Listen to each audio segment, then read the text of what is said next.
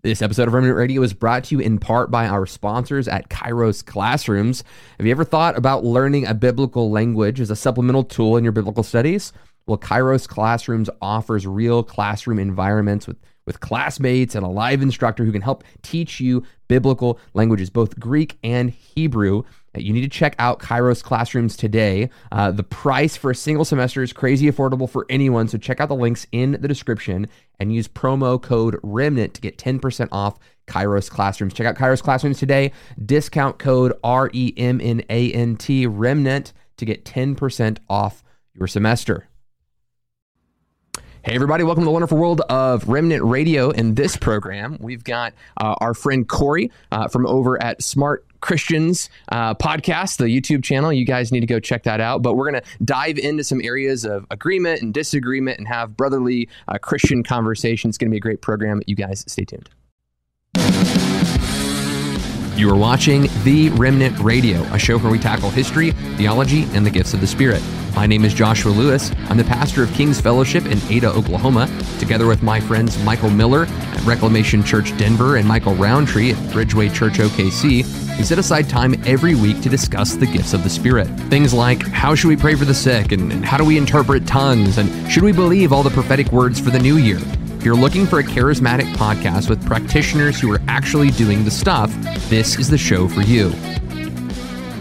Well, everyone, thank you so much for tuning into this program today. We are diving deep into the subjects, I would assume mostly in the charismatic theology space as we're hanging out with our brother Corey uh, from another friendly YouTube channel that we, uh, man, have loved interacting with. And Corey's come on to discuss uh, some of his beliefs uh, here on our channel, and we're going to kind of engage back and forth. There may be some, and I would imagine a good bit of disagreement, and just kind of walking that out. And hopefully, uh, in this discussion, we will have truth out. You know, we'll, we'll discuss, man, what does the Bible say? How do people come to the interpretations that they do on uh, the scriptures themselves? You'll hear both sides, and hopefully uh, the Holy Spirit will lead you and guide you into truth. And that's the hope of this discussion. But in the midst of that, we also want to display what Christian charity and hospitality looks like as we engage with people that we disagree with. So we're super excited to have Corey with us on the program today. But before we dive in, I want to remind you that Remnant Radio comes out with content like this every Monday and Wednesday from 4 to 5 p.m. Central Standard Time. So if you want to stay up to date on everything we're doing, make sure to like and subscribe to the video. But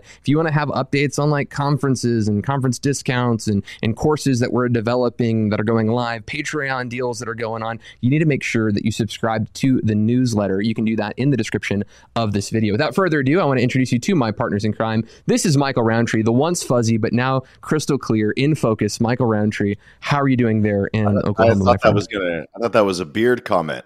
But uh, no, you're talking about my camera. there's there's not enough fuzzy. of a beard guys- to make fun of it. I, I'm gonna hurt you.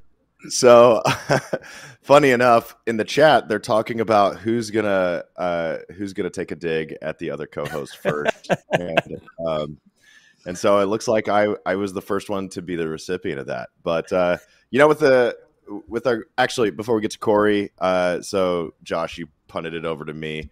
I'll punt it over to Miller. Miller, let me ask you before we introduce our guest, why are you excited about this show?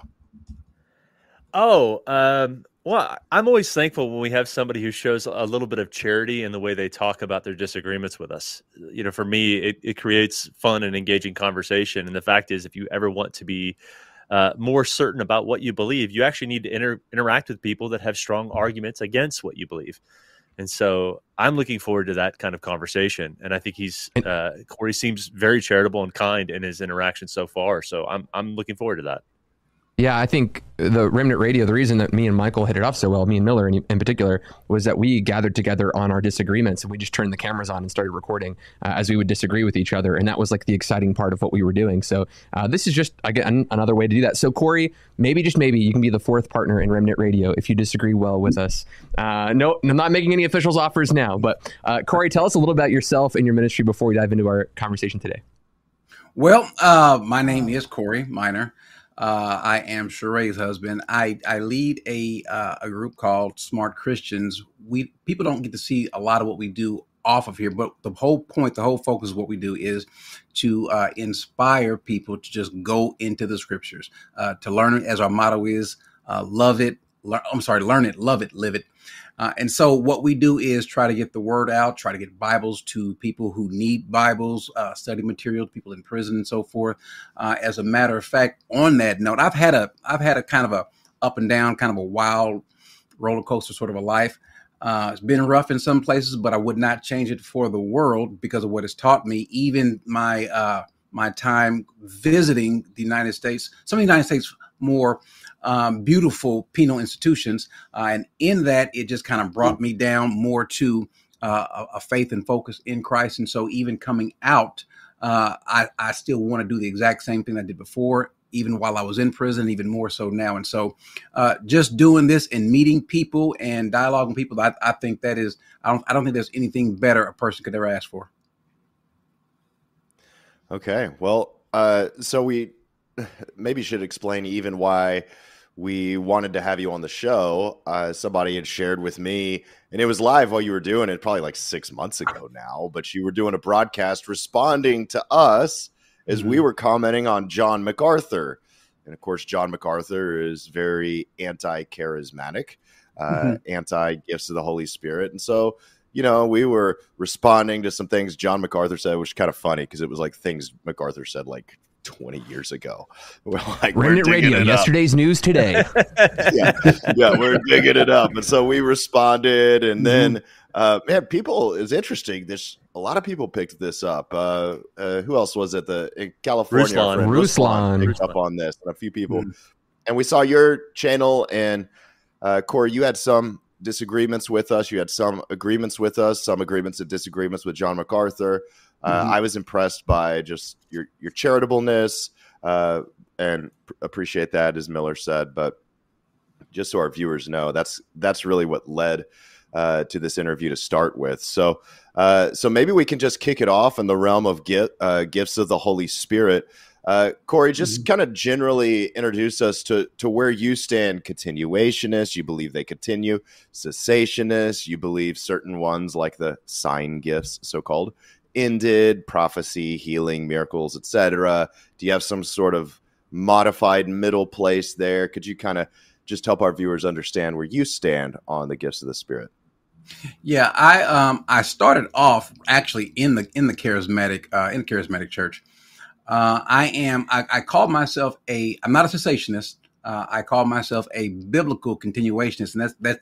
For some people, uh, in all practicality, it, it, it, works out in some cases as a cessationist. However, I do not believe, and I, I don't I don't go with uh, the cessationist to say that or to believe that gifts have ceased.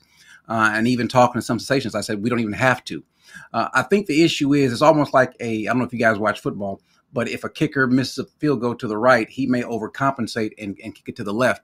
And I think sometimes we see some of the egregious acts that happen, and what do we end up doing? Is say, well, nope, nope, can't do that so no gifts. And then we end up making statements that just aren't found in the Bible. And my pushback, as a matter of fact, um, some of the guys that watch the channel will know this that some of my sharpest criticism isn't even for the charisma. And I do have some for some people that are just just overly overtly egregious.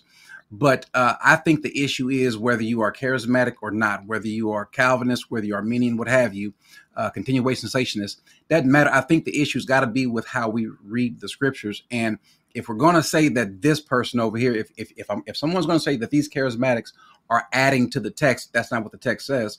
Well, you have to be the, you have to be um, you have to be even.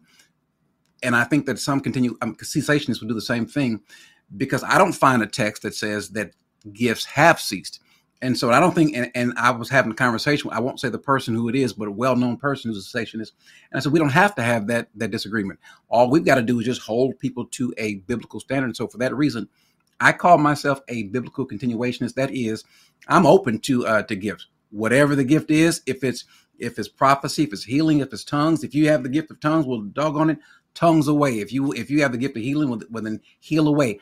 Obviously, it's not that it's not that simple uh, I believe that however the Spirit moves on you, then that's how the Spirit moves on you. I don't see anywhere in the Bible where anyone asked for a certain gift and that gift was given to them um, continuously. It's just, uh, as a matter of fact, the interesting thing about spiritual gifts, if you just go just go and look at the word spiritual gifts and just just do a little quick little search, You don't really only find a few times in the Bible where that phrase comes up in the English, but then in the Greek, it only comes up really, actually, really technically none, but really once where the word is actually used.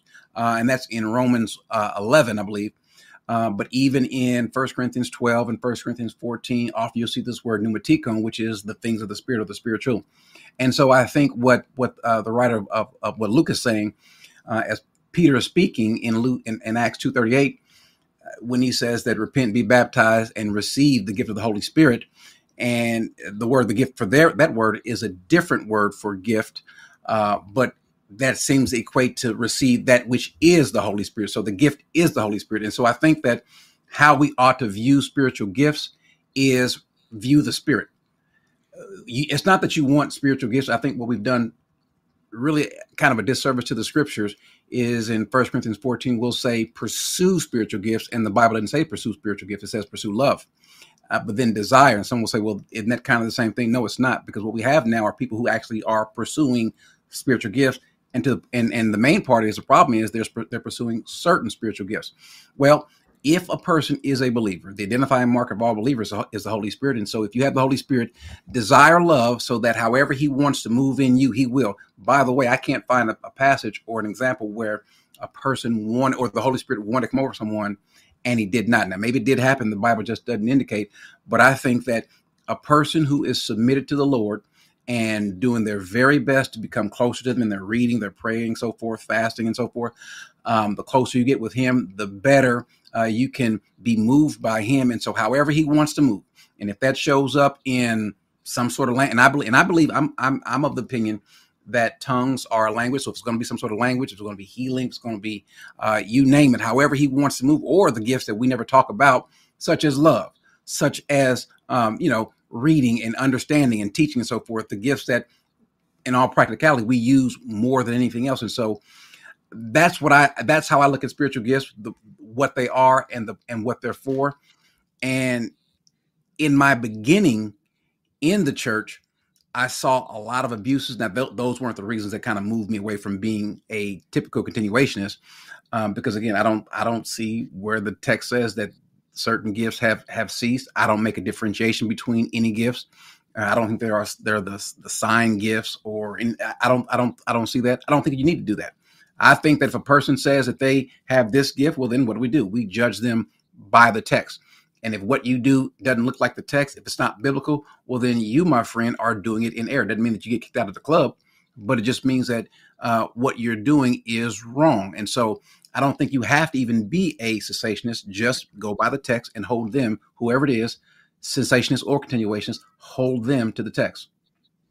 Man, I think that's super helpful and, and healthy. Uh, you know, I think hopefully all charismatics, all continuationists, it might be a, a better term for this discussion because charismatic uh, can sometimes conjure images of uh, some white haired man slapping you with a sports coat. Uh, so when we're talking about continuationists, those who believe the gifts have continued, hopefully the goal always is to make sure that we're going back to the text and holding our feet to what does this text say? Okay, if tongues is a thing and it should always be done with an interpretation of unbelievers are present and you're getting up on Sunday and saying, let's all speak in tongues and there's unbelievers present, you're doing it wrong. And I like that. Hey, the Bible is our guide, the Bible is our authority. It's the norming of all of these practices. I think that's uh, helpful. Before maybe we even dive in more to that disagreement piece, can you maybe talk to us a little bit about deliverance ministry? We did the kind of broader charismatic subject. I think one of the other things that you talk on in your channel uh, that we might have some disagreement on uh, is on that of deliverance ministry. In particular, particular when it relates to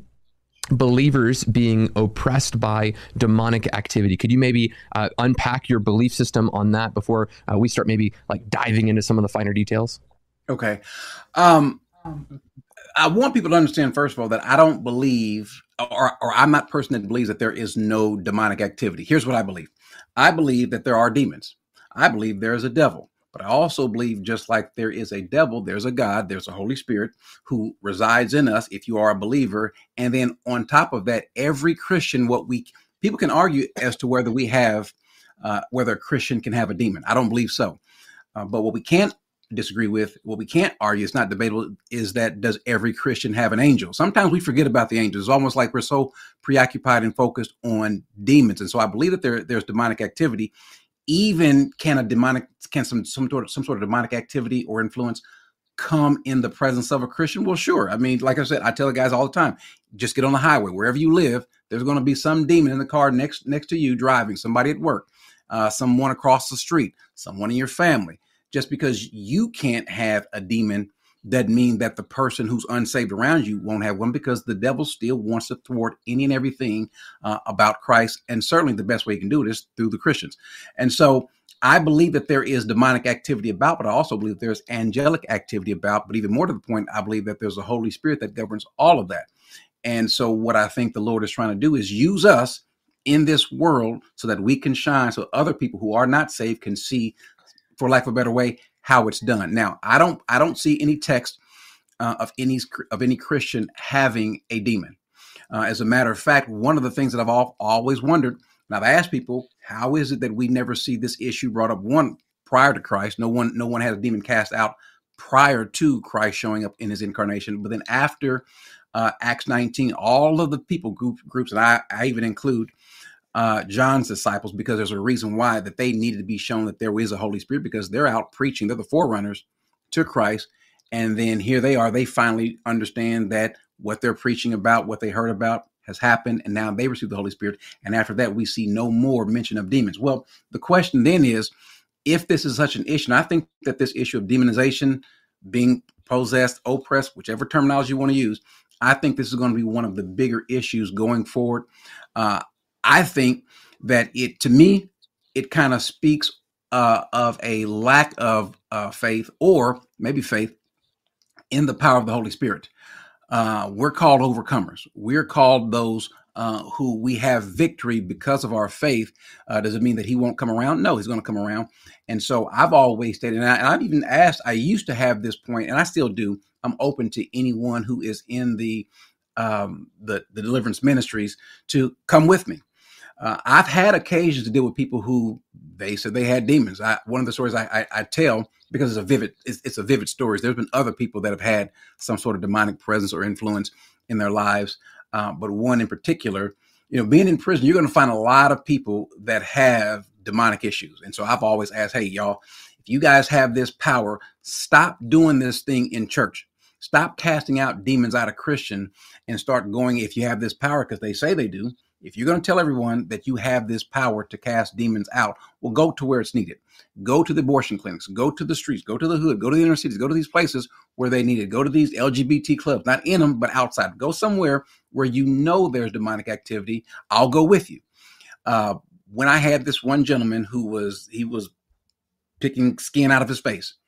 Uh, he had just all these openings. He pulled all of his all of his hair out of his eyebrows, his eyelids, out of skin off his cheek and forehead and face, and just asked him, "Hey, what's what's going on?" He said, "Well, uh, I've got demons in me, and I'm trying to get them out." Well, uh, I, I didn't question whether he had demons because he said he did, and he looks like he does. And so, uh, my response to him was, "Would you like to have some peace?" And he said, "Man, that's what I'm trying to get." And so, what did we do? We didn't we like we didn't lay hands on him. We didn't say anything over him except introduced him to the gospel and asked him, did he understand it? Did he believe it? Did he believe what Christ did? He said, Yeah, I've been reading about it, but you make it clear for me. He said, Yeah, I believe that. I said, Well, all you have to do is place your faith in that. You can say it how you want to. And then as he places faith in Christ, the very next day you just see a you see a total change. He's now going to church. Uh, you see his his face healing. And so we've seen that over and over with people who were transgender people, people who were uh, uh, uh homosexual, uh, guys in the Aryan Brotherhood who didn't want, not want to have anything to do with anybody black. That's something demonic. And them placing their faith in Christ, true deliverance. The, the Hebrew word for deliverance is uh, which is just uh, Yeshua. So Jesus is deliverance, and so we don't see Peter or Paul or Jude or John or anyone else speaking about this issue of demons. 10 times in the only 10 times because some people make it out to be that there's just an abundance of people being are having demons cast out. And, and I've heard deliverance ministers say that it's the number one issue that Jesus did. No, it's not. 10 times recorded in the Bible. Not to say that he only did it 10 times. I'm pretty sure he did it more. But he also did a whole lot of other things more and that were recorded. Why is that an issue? Well, because he Peter doesn't bring it up, Paul doesn't bring it up, no one else brings up, especially in a place like Corinth. You would think of all the places, one of those places that Paul would have said, you guys need to cast a demon out. And the one time we see some serious demonic activity in First Corinthians 5, where the man is is sleeping with his father's I mean father's wife, Paul didn't say cast a demon out of him. Paul said cast him out, turn him over to the chief demon. And so the issue is is Christ. If the Holy Spirit is in you, then you have been delivered completely, fully. No, you're gonna have some problems. Maybe you got an attitude. Maybe you maybe you still have some issues with anger. Maybe you still have some issues with uh, struggling over here, over there. Uh, but you have been put on the road. You have been delivered spiritual. I mean, as far as spiritually, as far as salvation, and then however God wants to do it, uh, for some reason, he, he he often leaves residue of the things that we struggle with in us. And I think the reason why is because people can look and see, hey, I've been struggling. Not this is not me, but I've been struggling with alcohol. It's still a struggle with me. But here's a guy who sees me walking and he can identify with me, or this person who's struggling with their sexuality. Same thing. And so I don't see anywhere in the scriptures, and Paul makes a statement: do not exceed what is written. We have a problem with that. Don't exceed what is written. And so it's not an argument from silence that we don't see. It's an argument that the text doesn't offer as though God forgot to put that in, in the text. I don't see a reason to believe that a Christian has even. We're so focused on what the, the enemy is doing. The devil's only brought up a few times in the scriptures. There's a reason why we're it's he's not talked about often because as he says, draw closer to God, and then this other thing won't be an issue. Now, if you're not drawing closer to him, then everything is open to you, including some sort of demonic influence in your life or those around you. So I don't see any text that, that lends itself for us to say that a person can have a demon. Okay. So I'm gonna I want to come back to the the demon thing first, but I want to mm-hmm. go back to an earlier statement that you made. You said that you are a continuationist. Um, obviously, you have some problems with typical charismatic things that you've seen, but maybe this could help me just understand your own definition of gifts. Uh, when it comes to perhaps the gift of healing, um, if who do you know has the gift of healing, and how would you know that they had that gift? Well, this is what I, I have asked people this question, and matter of fact, I'd be interested to hear you guys' response. Uh, what gift did Peter have, or what gift did Paul have, or Thaddeus or Bartholomew? We don't talk about them. What gift did they have? Well, it doesn't seem like they had a gift. What they had was the Spirit, and however he moved. Paul could not, nor could Peter or anyone else, command healing on demand. It's one of the things I, that I agree with you guys when people say that you ought to go clear out a hospital. Now, at the same time, if a person if a person has been shown to, to be able to do that, I think people in the hospital will find them just like we saw in the Bible. But I, I, I don't think it's fair to say that a person uh, has healed someone that they ought to go clear the hospital out because again, that's how the it's, it's as the spirit moves. There were people that Paul couldn't heal and so forth. So, uh, but how the gifts work is however the spirit moves. It's so it's never me. When someone says, for example, you should want to speak in tongues. Well, if I don't speak in tongues, don't blame me, blame God, because it's His Spirit that gives me utterance. If I don't heal, don't blame me, blame God. If I don't prophesy, if I don't whatever in the Spirit, don't blame me, blame God. Now, if I do have that ability, I should move in that. But I don't know that the person necessarily has the gift of healing. But if they do, if healing is coming through a particular person, then that healing is going to be definitive. It's going to be uh, it's going to be complete. It's not a well, take two of these, call me in the morning, and then in a month later uh, we see some signs. No. Now, do I think also God can heal uh, through medicine and so forth and over the course of time? Sure, I, I, I definitely believe that. But in terms of the miraculous, instantaneous healing that we see in the Bible, uh, if you're going to say you have it and you pronounce, and I've seen it over and over again, um, you're healed in the name of Jesus, and then next week they're, they're still feeling the same thing. Uh, so I think when it every time the Lord moves in the Bible, every time the Spirit moves in the Bible, whether you were a believer or unbeliever, everyone knew something happened. Every I don't care if you were an enemy of Christ or a follower, everyone knew something happened. There was not any doubt. Uh, the issue was who's going to get blamed or who's going to take the credit for it or how are we going to spin this. But I see gifts being when God moves, He wants people to know He's not a shy teenage girl. He wants people to know when it's Him, and so that He gets glory even if that's in the hospital, even if it's somebody dying, he wants to get glory. Even if it's someone um, suffering or if it's someone that's being encouraged, he wants to get glory.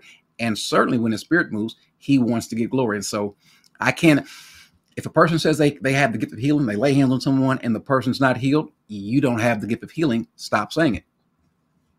Yeah, so we would say in the same, I think in the same breath, we, we wouldn't we, we might uh, quibble on like definitions and maybe language and delivery and saying you know i think um, you know friends of mine have a gift of healing. I would agree that that gift doesn't happen on command but only in saying that they have that gift is saying that the holy spirit seems to frequent with them. So like mm-hmm. the apostle paul seemed to have a gift of healing. Though it wasn't done on command it seemed like the lord used him frequently in that gifting.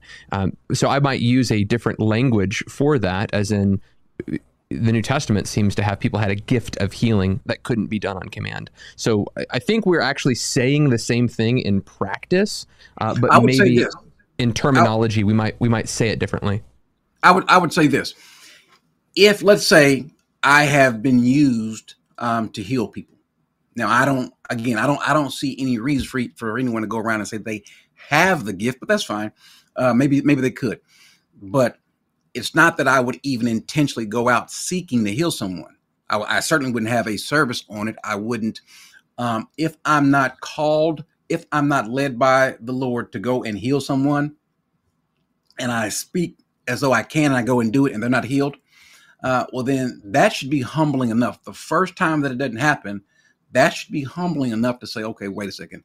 I don't have it. Now, does that mean that you're not that you're a false healer? I think it's different than prophecy. That means you're a false healer because I'm pretty sure that Paul or Peter or whomever else had tried to heal people uh, and it didn't work.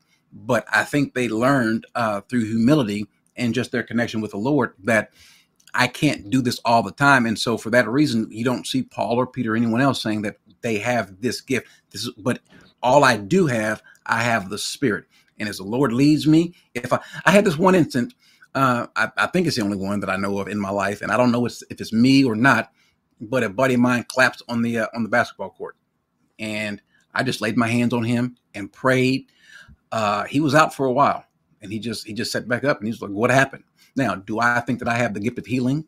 No. Um, do I? I don't know. Uh, has has the Lord moved me to do so to to lay hands or to pray over someone? Often.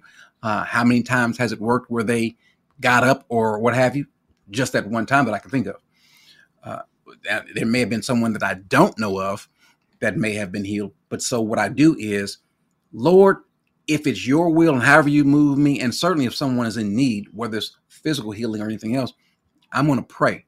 And then however, however God moves, however God moves. And so um, I would just, I, am always cautious of someone claiming. Now, if if you feel like you can claim it and you feel like that's you, hey, listen, fine, be bold. Well, I mean, it sounds like you're pushing against the, the, the word of faith, hyper charismatic dudes that I can heal on command. I got the gift of healing. Come to the yeah. evangel, you know, the the healing evangelist or whatever. Like it, it feels like you're pushing against that. And I actually like I'm I'm I, I, smell what you're stepping in. Like I get it. Like uh, if, if mm-hmm. people are walking around saying that they can heal on command, they should be able to empty out a hospital, right? But like most charismatics aren't actually saying that. Uh, most of us actually, well, I say I, most of us. I don't know if that's me true, as an example. Sure. Most of you, you know, I, you give me, you guys jokingly call me the foot apostle, uh, not a title I like. Uh, but I've seen flat feet, I've seen foot issues healed more times than I can count. But I would also say not everybody I pray for gets healed. Um, so I, I think the thing that's that's hard for me is by his definition or, or saying that when the moment somebody claims to have a gift of X, Y, and Z, well, they have to be able to do it every time. Otherwise, it should cause them to question it. And by that definition, then no one would ever have that gift. And so I guess the question is for me, knowing that I see something with quite a bit of frequency, would that be enough for for someone to say I have a gift of healing or that particular kind of healing, even though I, by my own admission, don't see it 100%. I see it often, mm-hmm. uh, but not 100%. No, maybe I wasn't clear. I'm, no, I'm not saying that it has to be 100% of the time because again paul didn't have it 100% of the time. Um, we've got people that he whatever his his issue was if it was physical he couldn't heal himself.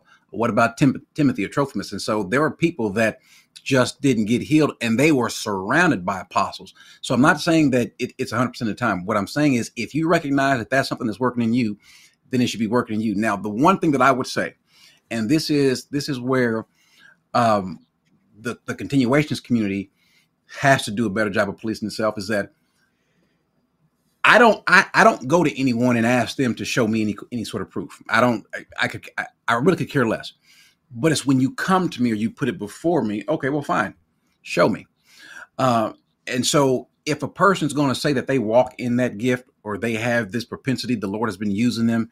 Um, and I, and I'm listen, I'm fine with the person having feet foot issues um, being healed. That's that's no less of a healing. That's no less of a not, healing than anything else.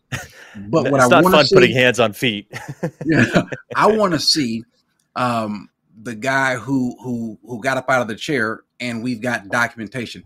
Not not that you have to that there's always going to be documentation, but there are how many billions of phones and and cameras, sure. and, and it's like, mm-hmm. my God, we can never see any of it. I want to. I, listen, I want to see it so I can glorify. I can I can give glory to God as well. Now I'm not I'm not against God healing.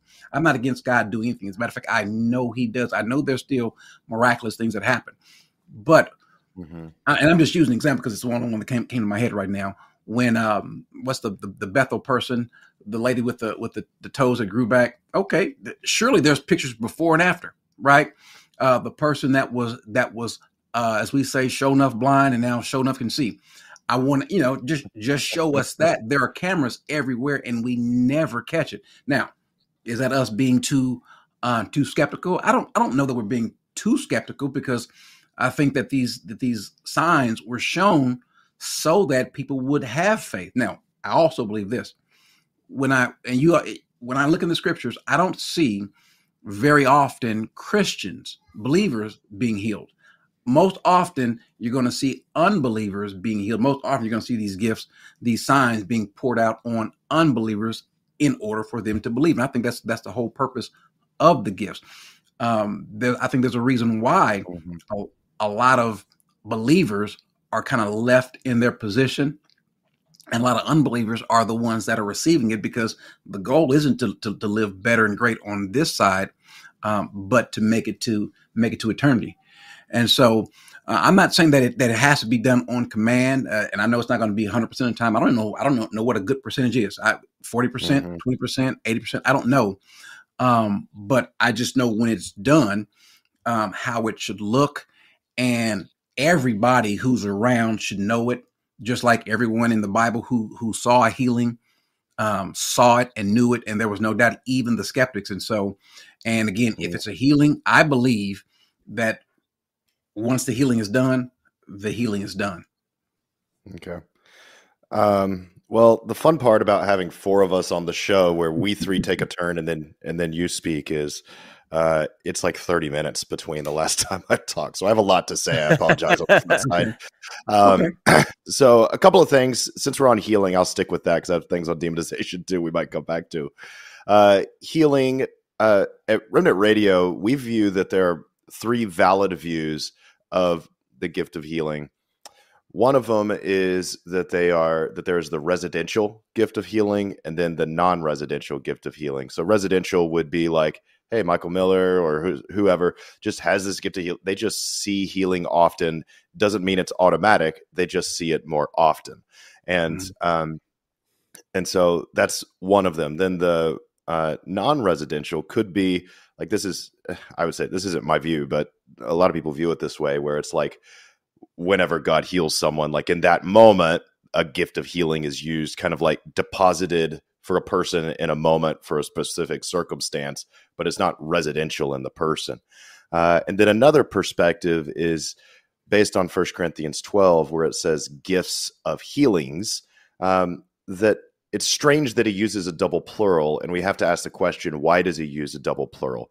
And uh, one theory on this is that there are some who are Michael Miller apostles of flat feet. I, am being facetious, but, but, also serious, um, right? But like Max Lucado comes on our show, says, "Man, I don't know why I pray for a lot of different things, but when I pray for infertility, a lot of people get healed." And we're like, "Well, pray over our show. And uh and he prays and people start sending emails like hey i got pregnant after i watched your michael, show with Lucado. michael Rowntree got pregnant too. Uh, keep going. I, I sorry too far. it's too far. Go ahead keep going. Uh I, I feel like it anyway i'm just gonna keep going. But um speaking of first corinthians so anyway so those three we consider those to be all valid perspectives but where mm-hmm. we can all we can all agree corey is we believe that healing in any of those perspectives is not an on-demand thing and it's Correct. not even portrayed that way in scripture um, another thing that i would say is you talked about like hey we see it more in scripture amongst unbelievers than believers uh, because that's the real point of it is to get the gospel out there i would I, I maybe push back on that a little bit and say i think it depends on which book that we're reading of the bible if we're reading the book of acts it's going to be more for unbelievers because you know the apostles pray lord stretch out your hand and heal perform miraculous signs and wonders. It's power for witness. That's the whole purpose of the book mm-hmm. of acts.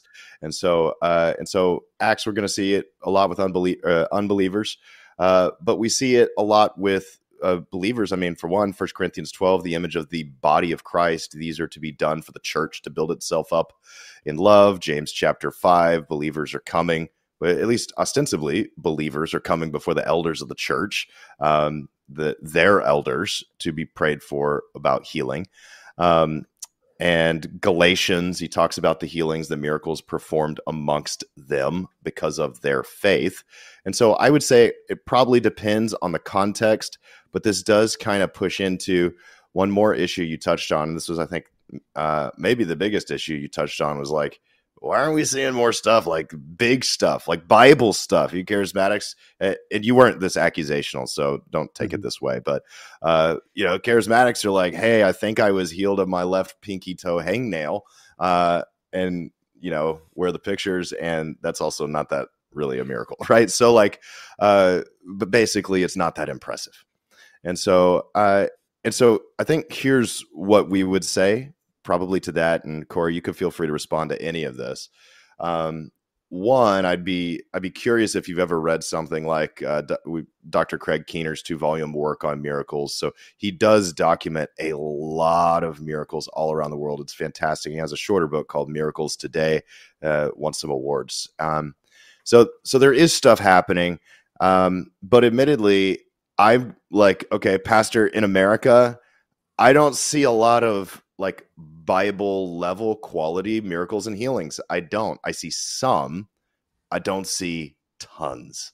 And uh, and so I admit that. And uh, and I, I think one of the things that I would say to that is you have periods in biblical history where there were more healings and miracles and revelations and when there were less. For instance, First Samuel 3 1, it says that visions were rare in those days. In context, he's talking about a judgment on the land. Uh, you know, that's where like Ichabod and the glory is departed. It's all in that same similar context. Um, and so it, the author seems to be connecting lack of revelations, that case, lack of prophets, with uh, judgment on the land. Same idea in Psalm 74, where it's like, you know, where are our prophets? Where are our visions? And, you know, where are wonders and miracles? It's all in the context of God's wrath being poured out. Living in America, objectively, if I believe Romans 1 is true, our land is under judgment. God has handed us over to sin. Read Romans 1, there's no other conclusion you can come to. And so I I don't think we should be surprised if in the West, where we've cast God off to the side, that we see less uh, than maybe in some other places. So, uh, so a few things to summarize. I gave uh, three views of healing: residential, non-residential, uh, and uh, the whatever you call gifts of healings. I gave those three perspectives. Uh, then I talked about healings amongst believers versus unbelievers, and uh, last of all, about why aren't they uh, healings and miracles more obvious? So there's my speech. I probably won't get to talk again the rest of the program. It's all yours, Corey. well, listen, if I don't get to speak to you again, well, then Alicia's Michael. It's been wonderful talking to you. yeah. We told him to say that when you were out. He goes, Who's Alicia? Yes. I was like, That's Michael's wife. And he goes, I'm going to call him Alicia's uh, husband. Alicia's husband. I'm going to I'm gonna go as fast as I can. Um, one thing that we have to be careful about doing, whether you're on the cessation side or the continuation side, is just kind of being stuck in your position. So if you're on the cessation side, uh, you reject. If, if you if you're not careful, you can reject everything and be skeptical of, of everything. And so when there's a legitimate move, like wow, okay, uh, God still does move. Uh, but then if you're on the on the continuation side, uh, you see everything as a miracle. The problem with looking for a sign is you're going to find one, no matter what. You're going to find Mary in your oatmeal if you're looking for her, and so you don't you you, you want to make sure that you you know you have a balance. And so, um, someone sent a video of a lady getting out of a wheelchair. I haven't. I said, well, hey, listen, God is good. I can't say one way or the other. And someone had a kind of, ah, that's not true. Well, how do you know it's not true? Well, Why why couldn't it be true? Why why can't God do that? Uh, so I can't, I won't, I won't say that. And what that is is is just people that get that get so entrenched in their position that nothing on the other side can be real. Nothing on that side is, is, is biblical. Nothing on that side is biblical, right? And so that can can become the problem. And so uh, as re- as it relates, though, I think all spiritual gifts are for the building up of the body. Uh, there are several passages. Matter of fact, when we talk about that, the Bible seems to only indicate that that's what they're for even if we go to Jude 20, I think that Jude is speaking of all plural and it's reflexive. So all of you guys build up each other. All of y'all build up all of y'all. But and and if there's any debate about that, every other passage dealing with um, edification, so forth, is is outward. All the gifts are outward. First Peter, first First Corinthians 10, even 12, and all of and the theme of First Corinthians 14 is doing it to them. And so I think that has to be the issue. And the reason why I brought that up is because in James 5, um, when you brought about about building up the uh, about them praying, and then First Corinthians twelve about edifying the body. I think also when you bring a new an unbeliever to and make them to be I'm sorry, bring them to the body, that is building up the body. I think there's two ways the Bible wants us to build the body up: uh, this way and that way, uh, by numbers and by and by uh, uh, uh by growth spiritually. And so I think all of that is to be done to do to do both ways. So for example, I want to edify a person who's all my the, the Lord is working in me, and it would cause me to edify a non-believer to become a believer or a believer to be stronger, to be encouraged, and so forth. So I think it works both ways. And in James 5, the healing in James 5, I don't think that that is um, a physical healing. And the reason why I say that is because if it is, um, because he knows he he uses a phrase that's also in James 5 19. Uh, uh, what is it? Ein tois uh, human, which is among you. And so the question is, why the among you? Why not just the any of you? And he makes a statement in James 5 that says that he, this will happen. Well, all of us have been in, at occasions where we pray for someone and it didn't happen. But the language is that it will happen. So I think he's speaking more of uh, a spiritual, uh, because the word is also used in other passages, uh, and it can refer both ways physical healing uh, of a sickness or of something emotional or spiritual. But that being the case, what was your last point? That's the one that I really wanted to get in. What was the, what was the last one? Was it okay? So uh, I had the three kinds, uh, three interpretations of healings. Uh, why are no the last one miracles more obvious? I can't remember which order I went in. Oh, oh, oh, I think that's, what that's what it was about. About yeah, why are miracles awesomer? Yeah, um, I think this. The, we wouldn't have an issue because if if the West is under judgment, well then so too obviously the rest of the world is too. I think the entire world is. I think I think what we're seeing uh, is really what was spoken of in the Bible. I think what God said is true and it's happening. Um, but if the West was under so much judgment, uh, the issue that we see are the same preachers, the same people that are claiming to have these gifts who happen also to reside in the West. And so if Bob Smith, the prophet, or or, or Joe Bob the healer if they have this gift and they're in the West, well, then, irrespective of, of whether there's judgment on the land, uh, there would still be their gifting. And so I don't, I, I can't, I, I wouldn't see that as as a reason why. And again, um, faith here in America, for some it's waning, for some, and I, I, it's hard to tell nowadays who's an actual Christian. Everybody, everybody's a Christian or some sort of quasi Christian. Um, but the issue is still got to be if America's under judgment, well, then they're the ones that are claiming to see all these miracles. Uh, I met I met a guy who was from the Philippines or was from Malaysia. I forget where he was from, but he talked about how uh, when these people came over, that they were he, he was a he was a little scam artist. He was in he was in prison for like thirty years, um, but he said that was one of the things they would do. They would get paid to to act it out to pretend this way to pretend that, that there was a healing. And so when they came in, they had like a little rotation of guys coming in. Now, I'm not saying that's always the case, what have you, but I'm saying, um, God, if if there's there seems to be an increase of reported miracles. Obviously, all of these all of these reported miracles aren't true, But again, if you're going to come to tell me that this has happened, fine, fine. I may believe you, I may not believe you. What will definitely get me to believe you? Because listen, this can be knocked out with one fell swoop. Give me the video, give me the picture. This happened, that happened. Um, I want to see the person who was dead here in America because it's not as though that the Lord's um, present is any less powerful here in America, even in a place where there's judgment, because if there's judgment here, there's certainly judgment in Africa. There's certainly judgment in Europe and in Asia. So why are these places happening? Oh, by the way, they've got cell phones too. I just, if you're going to tell it to me now, if you don't tell me that, I'm fine. I'm, I'm, I'm fine. I won't, I won't deny it. But if you're going to keep saying this is happening, and our issue is isn't so much what's happening in Africa or Asia, it's what's happening in these American churches. Yeah, and I would I would point to like the Global Research Medical Institute that's documenting those kinds of miraculous occurrences. I would look to Keener's two volume works on miracles for people who are out there who are saying, and I'm sure Corey's familiar with all of these organizations, but if you're out there and you're going, man, I'd, I'd love to see documentation as well. These are these are organizations that are attempting to do medical documentation on the front end and back end of prayer. So mm-hmm. a lot of really interesting uh, information and data has been collected by the Global Research Medical Institute uh, and by um, uh, Dr. Craig Keener in his two volume works on miracles. I'd be I'd be curious. I want to maybe shift just a little bit, ever so slightly, at the very beginning of the program. You mentioned something to the effect of, you know, not necessarily seeking a spiritual gift, not pursuing a spiritual gift. Um, I, I, want to not one not put words in your mouth, so I'm to give you an opportunity to respond to this. But you had said, you know, we're told to pursue love, but only to desire spiritual gifts. Now, mm-hmm. if I understand First Corinthians correctly, First Corinthians 14 in particular, he tells women, like, if you desire to learn, the, the natural byproduct of that is to go home and ask your husband.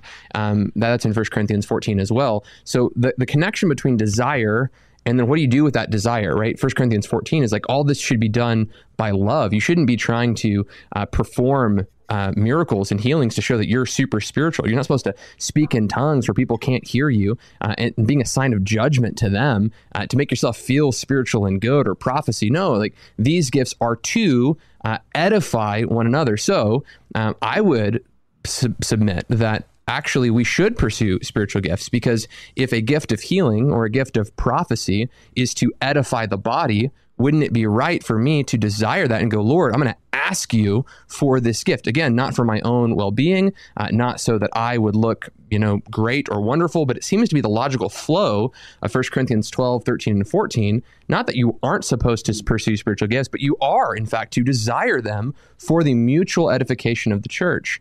I would then probably connect is it Matthew 7 and Luke 11? Sometimes I get those switched, but uh, Matthew 7 and then Luke 11 there's that parable of uh, you know go and you knock on the door of your neighbor right you know you ask and you ask and you ask uh, the conclusion of that luke 7 no Matthew seven eleven, uh, I believe, uh, says you know won't here I got the verse pulled up here uh, instead of just like butchering it by memory. 11, I think there's that. Yeah, Matthew seven eleven, right? How much more will your Father uh, uh, give good gifts to those who ask? Or Luke eleven thirteen, how much more will your Father give the Holy Spirit to those who ask Him? So both in Matthew seven and in Luke eleven, if you pursue and you ask, He'll give you a good gift. The parallel passage to that in Luke says He'll give the Holy Spirit to those who ask. So it, it, seems as if even in that account, you're supposed to ask God for spiritual gifts, and, and only good gifts come from God. So we should ask for those things. So anyway, I, am just curious if under those kinds of definitions and that terminology, if you'd be comfortable with Christians pursuing spiritual gifts.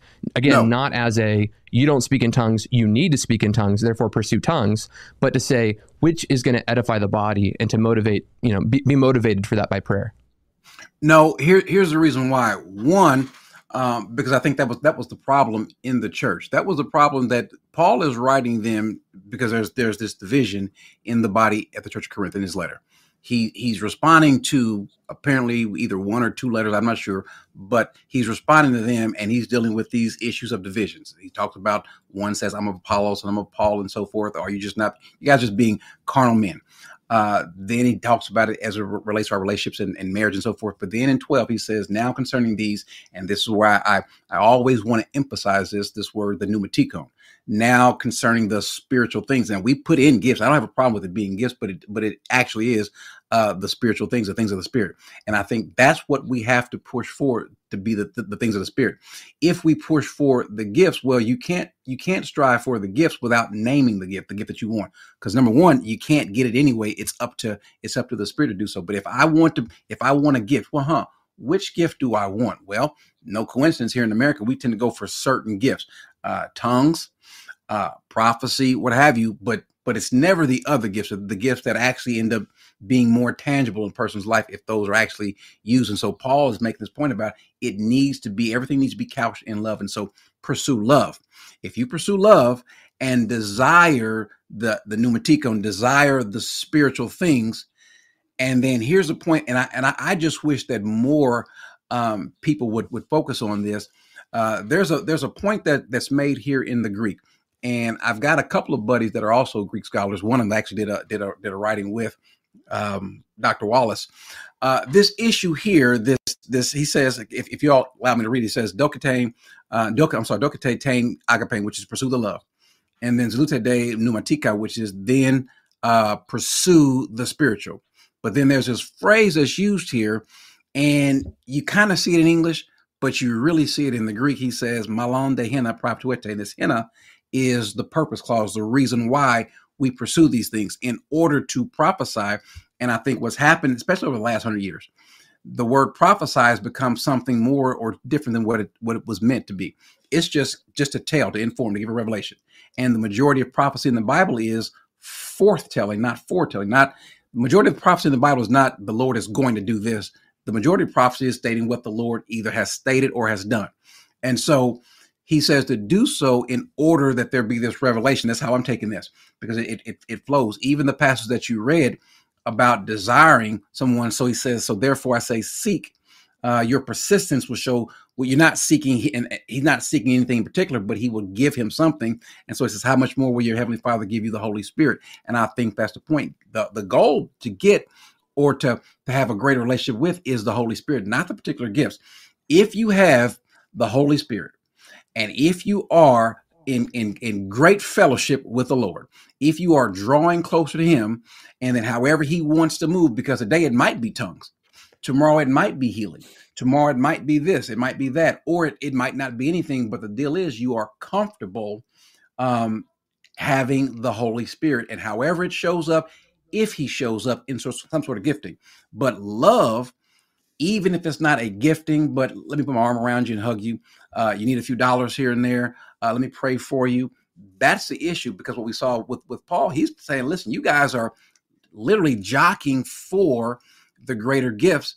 But he said, I'll show you what's more important. And then as he goes on 1 Corinthians 14, he says, and he doesn't tell that, that you're not saved. He says, since you are zealous for these things, he says, desire or or desire the gifting so that you may be the pneumatikon in order that you would edify the body.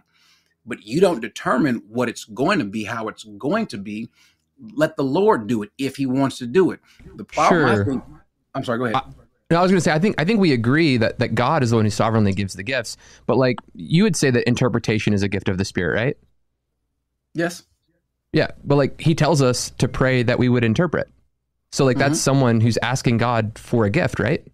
No, because every time, like for example, the interpretation, just because it's used there, doesn't mean that it's always used as a gift.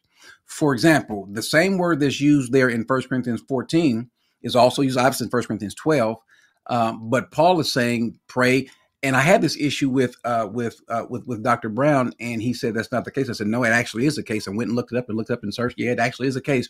The word that's used there is where we get the word hermeneutics. So this so that you would explain that you would understand. So if you're going to speak in these languages, these tongues, Paul is saying, pray that you would have explanation, that you would understand, just like we saw even in in uh, Acts two, we see an explanation. As a matter of fact, it's, it's the only gift that so far we only see it spoken of, as far as I can tell. How I look at it, one time in scriptures in Act in Acts two. Other than that, we never see it actually used. Matter of truth be told, we only see tongues used a few times, and only in Acts two do we actually hear or get understanding of what's being stated. And so all of that is whether it's in acts 2 whether it's in, in corinthians it is to bring about a building of the body one bringing people to the body and then those that are in the body growing them in the Lord. And so that, that's what I think it, it it it has to be that it had for as far as I as far as I can see it. I don't think that we are to go and look for a specific gift because one, that's what they were doing. That's what Paul is admonishing them on in First Corinthians 12. You guys, you're thinking that the, certain gifts are more honorable, more desirable, and that's not the case. Oh, by the way, he's using the analogy of a body. My hand, as wonderful as I think about my hand, if this hand gets hurt, it can't do anything. It needs this hand. Or if my foot gets hurt, I need my other hands to come and help. And so all of the parts of the body, even those that are less honorable that we think are in fact honorable. And I think Paul's point is, guys, stop looking for the greater gift, the best gift. Just instead, instead of pursuing the gifts, pursue love and desire the the spirit. So I'm going to push back, uh, and I'm okay. I'm thinking of the the famous book that came out a while back called Love and Respect, and it was for a little while it was all the rage, right? And uh, somebody wrote a meme that I thought was rather telling of what we do with these kinds of passages. Uh, it was love and respect, how to build your marriage on a false dichotomy. Uh, because the fact is, yes, men are supposed to love their wives, but that doesn't mean that women aren't supposed to love their husbands. And yes, women are supposed to respect their husbands, but that doesn't mean men are not supposed to respect their wives. And so, in the same breath here, I, I feel like we're creating a false dichotomy by saying, uh, pursue love, but desire spiritual gifts when it says, and be eager for spiritual gifts. It's, it's both. And it's not meant to say, this is the one you pursue and this is the one you're to desire. It's meant to say, pursue and desire both. I, I just don't think they have to be mutually exclusive. And I think the other question, uh, the, the question I have though is, it seems like you're saying in First Corinthians 12, when it talks about the gift of interpretation, you're saying it's using a different Greek word in 1 Corinthians 14 where he says, pray that you may interpret. Is that correct? No, no, no. Same word, same word. So then why wouldn't we draw from the context of the same topic? Why wouldn't we interpret it as a gift since that's what's being used in 1 Corinthians 12? And it makes sense. One seems to need the other to work and be profitable for the church. Well, it to interpret doesn't it, it, may be a gift or it may not be a gift you don't have to have a gift to interpret the word just in of itself just means to get an understanding or to explain and so paul's point is you guys are saying things and you have no clue what you're saying is that the case he poses a question in 1 corinthians 14 and i'm trying to i'm trying to look at it while i'm while i move but he poses a question that if you if you're speaking in the in these languages and you don't know what you're saying his point is shouldn't you know? He says, what what verse is this? I'm trying to find it on the fly. Says, uh, therefore, the one who speaks in a in a in a tongue, uh, the singular tongue, pray that he may interpret. For if I pray in a tongue, my spirit prays, but my mind is unfruitful. So Paul's point is, uh, this unfruitful point that can't be good because Paul just opened up this whole issue about the pneumatikon. He opened up by saying, "I don't want you to be ignorant or, un, or unknowing or, or unaware." And so if, if we come back and we speak or pray in these this language and we we don't know what we're saying, he says, "Wait a second, you don't know what you're saying. Your you are your mind is unfruitful." And so his solution is, "What then? Uh, I will pray in the spirit, and I will pray with my mind." No, a so I or no I so I will know what I'm saying. I will also sing in the spirit. I will also sing with my mind. Otherwise, if you bless in the spirit, how will the one who feels a place and the ungifted, which is one of my favorite words, by the way, is where we get the word idiot, uh, how uh, the, the place of the, of the idiot uh, say I gotta stop amen. calling Miller that since he's so gifted. so, and look at this point, verse 17 says, For you are giving thanks well enough, but the other person is not edified. And so Paul's point is, I want people to be edified. Oh, by the way, I think you ought to be edified as well. I think now I, I might be wrong, but I, as far as I can see, and my example would be uh, Acts two, because the very same words that are used in terms of these gifts, in terms of these tongues, um, where it's either the two words glossize and then laleo, it's used in Acts two. It's used in 1 Corinthians 12, 1 Corinthians 14. It's also, if you take the longer ending of Mark, it's used in that as well. And so the same phrase that's that's used. Oh, by the way, if you look at the uh, the Septuagint, uh, going back to Isaiah 28, that that Paul re- references later on in chapter 14, those same two words are there. So he's speaking of the same thing, and in that in that context, we see three. Because I I, I, I, recall you guys. I, I, think I remember talking about this at one point. I think that you guys uh, brought up, and um, I'm not sure um, if it was you, Joshua, if it was uh, Alicia's husband or the other Michael. Uh, I can't remember, but the, but the question was, you know, it, it might have been you, Josh. It might have been you, where you asked a question: uh, Why, if if if tongues are a language, why interpretation? Why why why do we need interpretation? And I think I think just to kind of act as though we're there, when it's happening, someone is up speaking, and I'll just use current language. Someone is speaking Mandarin. Peter's over here speaking Mandarin. Uh, John is over here speaking French. Bartholomew is speaking German. To the person that's hearing him in German, they know what Bartholomew's saying. But it's not just the speaker that's there, and it's not just those that he's speaking to that are hearing it. There are also others that are there that have that that they speak English. They have no idea what's being stated.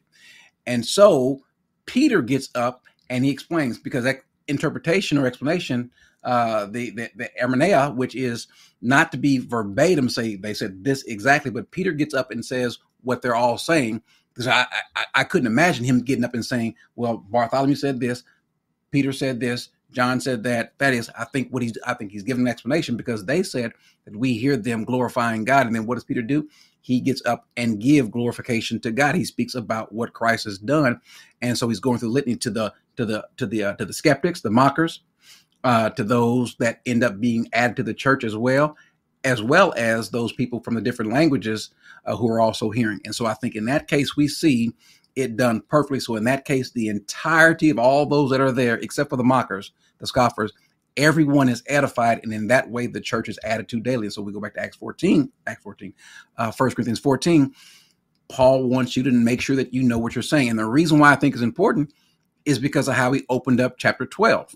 He says, I don't want you to be ignorant. And he says, No one speaking by the Spirit could ever say that Jesus is accursed. Well, why is he saying that? Apparently, someone is saying Jesus is accursed. But he just got through saying, I don't want you being ignorant. And then he uses the word laleo or lalontan. Uh, someone is speaking something. Just like by the Spirit, you only by the Spirit can you say, um, can you can you bless the Lord? I forget the exact word that, that he used there. Uh, yeah, yeah. Uh, except well, by the Spirit. I'm sorry. Go ahead. I was going to say we're, we're probably at time where we, we probably need to wrap up. I'd love to do a part two with you. I'd love to talk okay. more about the gifts. I'd love to talk about deliverance stuff because that's stuff we haven't gotten into either. I feel like we've set some good ground floor though, as far as mm-hmm. like what this looks like in a discussion. Uh, I would typically just let the interview go on longer, but Michael Rowntree, he's like a pastor of a church and he's got like an elders meeting or something stupid to go to, mm-hmm. uh, which I think is super lame. Uh, but that's okay. Michael's wife can't. Michael's wife Nope. Michael's uh, Alicia's husband. Alicia's husband, Alicia's husband. Uh, is what I meant to say. Uh, is going to have to bail on us. So what I'd like to do is maybe just kind of uh, toss it over to Rowntree, maybe for some closing thoughts, Miller for some closing thoughts, and then again, I would love to get you back on, Corey, uh, to continue this discussion because again, oh, yeah. hospitable, kind, some good pushback. Uh, I think that that we can uh, keep doing some more of these discussions. Uh, but Rowntree, since we've only heard from you twice in this interview, uh, give us some some kind of highlights and cliff notes I, and I made some sure, closing thoughts. I, I, made sure it it was meaty and like ten minutes long, but anyway. My closing thought is Corey, I like you, man. Glad to have you on the show. And uh, I look forward to doing another show with you in the future. Same here. Same but, here. But cool. we're going to have to have you on our show instead of vice versa because yours is called Smart Christian. In the moment we're not there. we get we come on your as show. As long as we keep Miller with us, it's not we can't we're not qualified to be on the show. You know what, Josh? I was gonna like self-deprecate like all of us, but you just made it Miller. no, I just made it Miller. Poor guy. Uh, Miller. Miller, do you have any closing thoughts? Deeply wounded. uh, no, I just, I hopefully this serves as an example of how we can charitably agree to disagree. I actually love the, the pushback. And uh, yeah, I'd like to do a second episode. I want to touch on the idea of Christian demonization. Uh, there was a number of thoughts I had and questions. I was like, man, I'm not going to be able to get to this episode. So hopefully in the future we can maybe make that the more more of the focus of the convo. Yeah. Um, but looking forward to that. Yeah, Corey, tell us how people find you again if they're like just now jumping into this part of the show. Uh, where do they follow you on, you know, the YouTubes, the Gram, the Bookface, all that stuff? Um, well, first of all, let me say this: smart Christians does not mean that we are smart. To be a smart Christian, you have to recognize what you don't know. That's those are the only smart people. If you recognize that you don't know it, so everybody can be a smart Christian. But how you can find us, um, I don't do a lot on Facebook, although we're supposed to be doing it because I've just been lazy about it. But you can come to the channel, uh, Smart Christians. I was going to say smartchristians.org, which will, by the way, will be up in the next few days. I haven't told people on the channel that. But in the next few days, smartchristians.org will be up, or you just come to the channel, the YouTube channel. Uh, and then we have one where we're always looking at, at the uh, the goofy, crazy stuff, which is Smart Christians Life. Uh, but those are the two ways that you can get in contact with me. Fantastic. Well, Corey, again, thank you so much for coming on the show. I feel bad that I've had to like kind of abruptly end it, but uh, if I don't, Michael will get excommunicated from his church because he's just he's on he's on thin ice with his elders. That's how kidding. it works. Uh, Late to another meeting. Is that how it works? Done. If you miss two other meetings, you're cut. you're done, dude. you're done, man. Okay, guys, thank you so much for tuning in this episode. Make sure to subscribe to the channel, uh, hit that notification bell, but also subscribe to the newsletter that's in the description of this video if you do that, you'll get notified with all of the new content. Uh, man, I think early releases potentially of episodes that we have coming out for Christmas uh, that we have been releasing already. So, some really exciting stuff uh, that only people in the newsletter actually have access to, which is really neat. Uh, but, guys, jump on there.